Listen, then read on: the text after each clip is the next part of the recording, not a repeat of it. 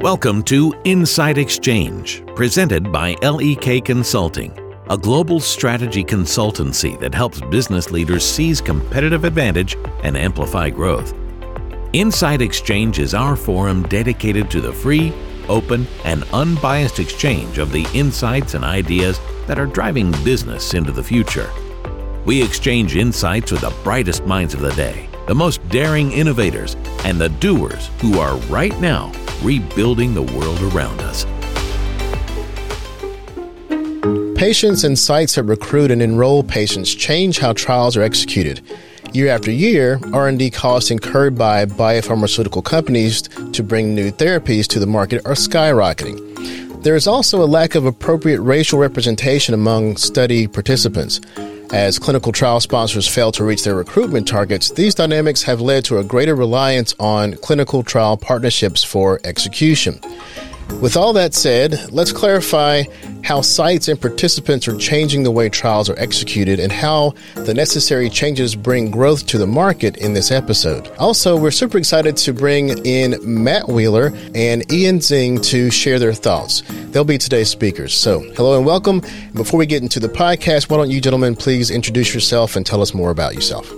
Thanks so much. Uh, appreciate the time today. This is uh, Ian Tzeng speaking. Matt and I are both partners uh, with the Boston office of LEK and leaders within our pharma services practice, which is really helping any company that provides services, technologies, or products uh, to pharma to help them in advancing their their drugs uh, in their pipeline, or selling their drugs, or manufacturing their drugs. And you have Matt Wheeler here as well. Thanks so much for the time today. I'm excited to do this podcast with you all. I'm a partner in LEK's Boston office where I spend all of my time in our pharma services practice alongside Ian. Within that, uh, I spend a significant amount of time thinking about the clinical trial ecosystem, how sites, sponsors, CROs, and patients can move drugs through development more efficiently and the different services, tools, and technologies that can be deployed as part of that. Great. Well, thanks to you both for sharing your insights today. Let's get into the conversation. Um, it said that their trends are changing. The trends are changing on how sponsors think about clinical trial sites and patients. Among them are the increasing importance of site sponsor relationships. So sponsors are being viewed as sponsor of choice as being something that's more important than ever. So how, you know, can you expand on this sponsor of choice concept? Sure. I, I, think that's right. And what we see is that drug development across the board continues to get more competitive, more challenging for bio, biopharmaceutical sponsors. And as they're going to through the clinic and trying to find the top sites, the top PIs to run and execute the trials, there's a significant imbalance between the supply and demand um, of sites and PIs that are available. There are not nearly enough PIs to, to actually run trials. There are not nearly enough sites to meet the demand that biopharma has. And it really becomes, you know, one of the biggest governors to growth um, for, for clinical development. So because of that, you see sponsors really thinking in new ways and really putting their money where their mouth is and investing in things that they can do to make themselves what we call a, a sponsor of choice. And so what is that? That's really, you know, a biopharma sponsor that a site is going to want to work with because they're thinking about a lot of the historical friction points or pain points that sites experience. And they're doing things either through their ways of working or ancillary services and tools that they can offer to sites to help mitigate those and, and to be seen as, as quite easy to work with so that when there are challenges and when there um, you know is back and forth of the site saying I only have so many spots that I can fill who do I want to work with these sponsors really stand out because because they're doing a number of important things Let's talk some more about standing out. So, what does it take to become a sponsor of choice? Like, what factors do they want sponsors to improve on? Sure. When sites are thinking about who to work with, you can imagine it is like any relationship. You want to work with folks who uh, make it easy for you to work with them. It's there's not a lot of administrative burden. Uh, you're interested in the similar in the similar topics or similar uh, types of therapies. Uh, you like the people that you're working with, right? And uh, and they provide the necessary support that you're thinking about. So, do they provide the resources, the training? Uh, do you feel like you are aligned with them in terms of the patients you're serving? Uh, are they making working with you easy, or are they giving you a lot of bureaucratic hurdles and challenging technologies and difficult workflows uh, that that uh, you need to implement? Um, you know, do they kind of toss you in and say sink or swim, or, or do they actually help you out and coach you? And those types of things, you know, really translated into working uh, and pragmatic levels, it, you know, has to do with uh, being good in, in, terms of transparent and open about negotiating your budget. It, it could be about how they support you in enrolling uh, study participants and recruiting those, the technology that you provide uh, for them, uh, and also the site training and the interactions to day to day. One of the really key important parts for any site is if you will, your handler, right? Who is the person that you are interacting with on a regular basis? Are they a good person? Are they fun to work with and easy to work with? All these things uh, really impact being a sponsor of choice. And on top of that, uh, with a lot of physicians, especially those who are real specialists in their field, uh, they care very deeply about their patients and advancing therapies. And so they really want to work with folks who uh, are doing innovative things, uh, are showing leadership in that disease state, uh, putting money where their mouth is uh, to, to really improve the lives of patients. Yeah, I think the other thing, kind of building upon what Ian said, is folks have talked about being a sponsor of choice for a while. So, you know, why is it different now or, or, or, why do we see it changing? I think as, as we look across the ecosystem, thinking of our clients on the biopharma side, on the pharma services side, investors who who uh, participate in the space and, and, invest in a lot of the innovative companies. We're seeing a a real growth and a, a, real, to, to use Ian's word, putting the money where the mouth is, of investment behind technologies and services, very much geared at benefiting the sites. Historically, so much of spend w- within the clinical process was really geared at optimizing for sponsors and optimizing for CROs, and, and sites were kind of just left left to their own devices and, and, to a certain extent just told to to carry on and, and make the best of the situation. And what we're seeing now is sponsors having a renewed interest and actually investing uh, behind this idea of being sponsor of choice. So it's it's no longer just lip service that, that people say because it's it's a nice phrase to say, but but we're actually seeing a change in behavior, and because of that, you're seeing a lot of you know new companies, a lot of new technologies that, that are gaining adoption and seeing accelerated growth because of that phenomenon. So I think it creates a, a lot of opportunity across the ecosystem. Now, Matt, you mentioned technology. So as technology advances, sponsors will progressively adopt distributed locations and trial activities. What do you think about third party services? Can they help, or are they are there any possible challenges for them? Yeah, so as we think about you know, kind of what we term as distributed uh, locations, distributed trial activities, the role that technology can play there. I think it's a really important concept to have front and center as you think through the evolution of, of clinical research. A lot of folks talk about decentralized trials, DCT. What does that mean? What impact will that have uh, across the industry? And how do sponsors and stakeholders need to adapt uh, to, to, to, meet the, the challenges and, and the new ways of working? I, I think at LEK, when we think through what does decentralized trials mean, where does it create opportunity?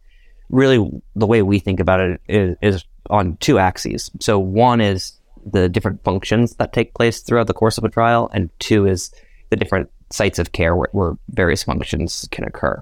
And as we think about what DCT means to us, it's, it's really about distributing functions and distributing activities across different sites of care within a trial. So we don't see it as you know a, a very black and white thing where you'll have virtual trials and, and you need a technology infrastructure to be able to support that. Rather, what we see is there will be certain activities or parts of the protocol within a trial that can be done in alternative sites of care. So instead of perhaps needing to go to your trial site at an academic medical center for a blood draw, you might be able to do that at a, at a quick clinic, at a, at a local retail pharmacy, perhaps. Um, and so, what does that mean for players in the ecosystem and third party services and solutions? It means they need to build tools that are adaptable and flexible and can operate across a range of different uh, sites of care and, and, locations and integrate in a seamless way. So, you think through things like how, how do you build flexibility in geography?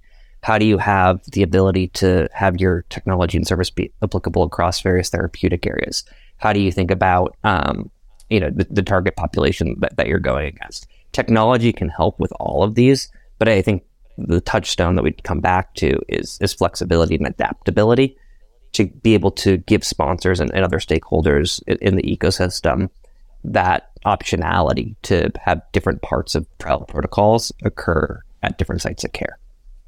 I think building on that, there is a need to recognize that services actually do services and technology uh, actually do change by the site of care in, in terms of how complex it is to manage, right? If you are uh, shipping supplies uh, for for the tr- clinical trial to lots of distributed places or to patients' homes um, versus a centralized site with you know trained uh, healthcare professionals, it's quite different. So thinking about that, the right mix of services, uh, technology, communications, how those things change because of the location of where you're going, and frankly, the training of the people that you're interacting with. Uh, potentially even sending uh, nursing services or other capabilities or uh, hardware and equipment, right? There's a range of things that you need to put more and more out into distributed environments uh, in a lot of ways uh, with less control, right? So w- with with less control, with more people involved, you need to make them more and more uh, dummy proof, if you will. Uh, and so the technology, services, uh, and o- overall workflow really needs to be designed well. Understood. So you, you mentioned several things, and looks like these things will help to improve, identify more sites, uh, onboard different types of sites, and optimize trial locations to to each trial's activities. So, does this preserve the quality of the data being generated while at the same time ensuring patient compliance and engagement? Well, conceptually, yes, uh, but it's probably not yet at a point where people fully uh, hit it out of the park in terms of bringing the whole package together and making it easy. Right? We, we're really in the early stages of the adoption of more decentralized functions within trials. And with the trial, if you're running a site or whether it's a distributed site or a traditional site, whatever it is, your primary goal, your primary job, if you will, is to provide great patients to take part in the trial to generate good data in a timely and cost efficient way. Um, and that's something that becomes harder the more distributed and less controlled you are in in your environment. Um, so conceptually, the idea with decentralized trials is to remove the barriers uh, to participation and then make it easy for more and more people to participate. And uh, when it matures, I think you're going to see uh, a great democratization, if you will, of trials where more people can access trials. They reduce the burden of participating in the trial in terms of travel or or time uh, and it will help solve uh, the problems with re- related to shortage of participants and the like. Uh, so it will take a little bit of time, but it it, it, uh, it it's going to get there, and it's a pretty exciting space. So, in regards to this lack of people participating, how do we solve this? Can can it be solved? I think it can be, and it's exciting to see uh, the different innovations and approaches that many different companies across the ecosystem are taking. I think when we think through the lack of participation in clinical research, it, it's really staggering, right? It's less fewer than five percent of uh, patients and physicians participate in clinical research in, in, the U.S. today, which is crazy when you think about how small of a population that is and how much benefit there is of clinical research, both in terms of progressing science forward, but also just in terms of clinical trials as a form of care uh, for folks who, who need better support and treatment. When you think about how to move the needle on that and, and how to get that pool of, of participants bigger. We, we, typically think through the what we refer to as, as the patient recruitment funnel because it's, it's a multi-step process and you can make an impact uh, across many different phases of the funnel. And so at the top, we think about patient identification. How do we find the right folks? That's becoming increasingly more challenging as the demands for trial participation are becoming much more specific. As an industry, we're studying more complex and specific diseases, and we're putting more uh, targeted and um, and and complex therapies against that. And so, therefore, we need to have patients that meet very strict criteria. And so, not only casting that broad net to find patients, but being really thoughtful about finding ones that that meet all the qualification criteria. The next part of the funnel, after you identify the patient, is actually being able to go through and recruit and enroll them. That's a very labor intensive process historically of making sure that you have all, all the relevant information, that they are qualified to participate in the trial and they'll actually you know provide consent and sign up. And then lastly, and, and Ian hit on a lot of these points already, is around how do you think about retaining patients? So once you've done that hard work of identifying them and enrolling them, actually keeping them in the trial is a significant pain point, and there's a lot of dropout because participating in the trial historically has not been the easiest things for patients. You know, I believe 70% or so of patients have to drive more than two hours uh, on average to get to their their trial site of care, which which is a crazy uh, time investment and, and something that that needs to be addressed. And so I think as you understand that full funnel and, and all the levers that can be pulled from identifying folks, enrolling them, and then retaining them through quality of life, there's opportunities at each of those, um, and companies are are innovating along the way. Great. Anything else to add there, Ian? Yeah, I, I think when we think about the the patients, the patient recruitment challenge, there's a number of things that are driving it, uh, and it, it's the fact that well, more and more trials are being done uh, that uh, the the criteria to qualify for a trial are getting more specific. The need to think about genetic diversity and therefore racial diversity across different types and populations of folks that are out there. Um, even things like uh, the the the Russian invasion of Ukraine, uh, where a lot of clinical uh, uh, trial participants used to take part. So, so you're seeing this global shortage of patients with also a greater recognition that we want to uh, target more specific patients, but at the same time diversify our our patient bases. Uh, in in a lot of historical situations, uh, upper middle class, you know, Caucasian individuals have the best access uh, to clinical trials, but that's not necessarily representative of the genetic diversity that we have out there. So, a lot of these innovations that people are looking at around decentralized trials, around better patient recruitment, around targeting patients where they are um, in their community health settings or in their communities directly, regardless of whether it's a health setting. These are the things that are really broadening access uh, for more and more patients uh, to trials. And that really helps the patients in that they get potentially life changing uh, and or life saving therapies. Uh, but it also helps helps the sponsors one reach their targets uh, on time and reduce costs and reduce time, uh, but also provide a better set of data regarding the therapies because now they actually have genetic diversity out there. So it's a really exciting time, and we're at a point where you don't have a choice anymore. You have to pull out all the stops to get the patients that you need. And it's so inefficient.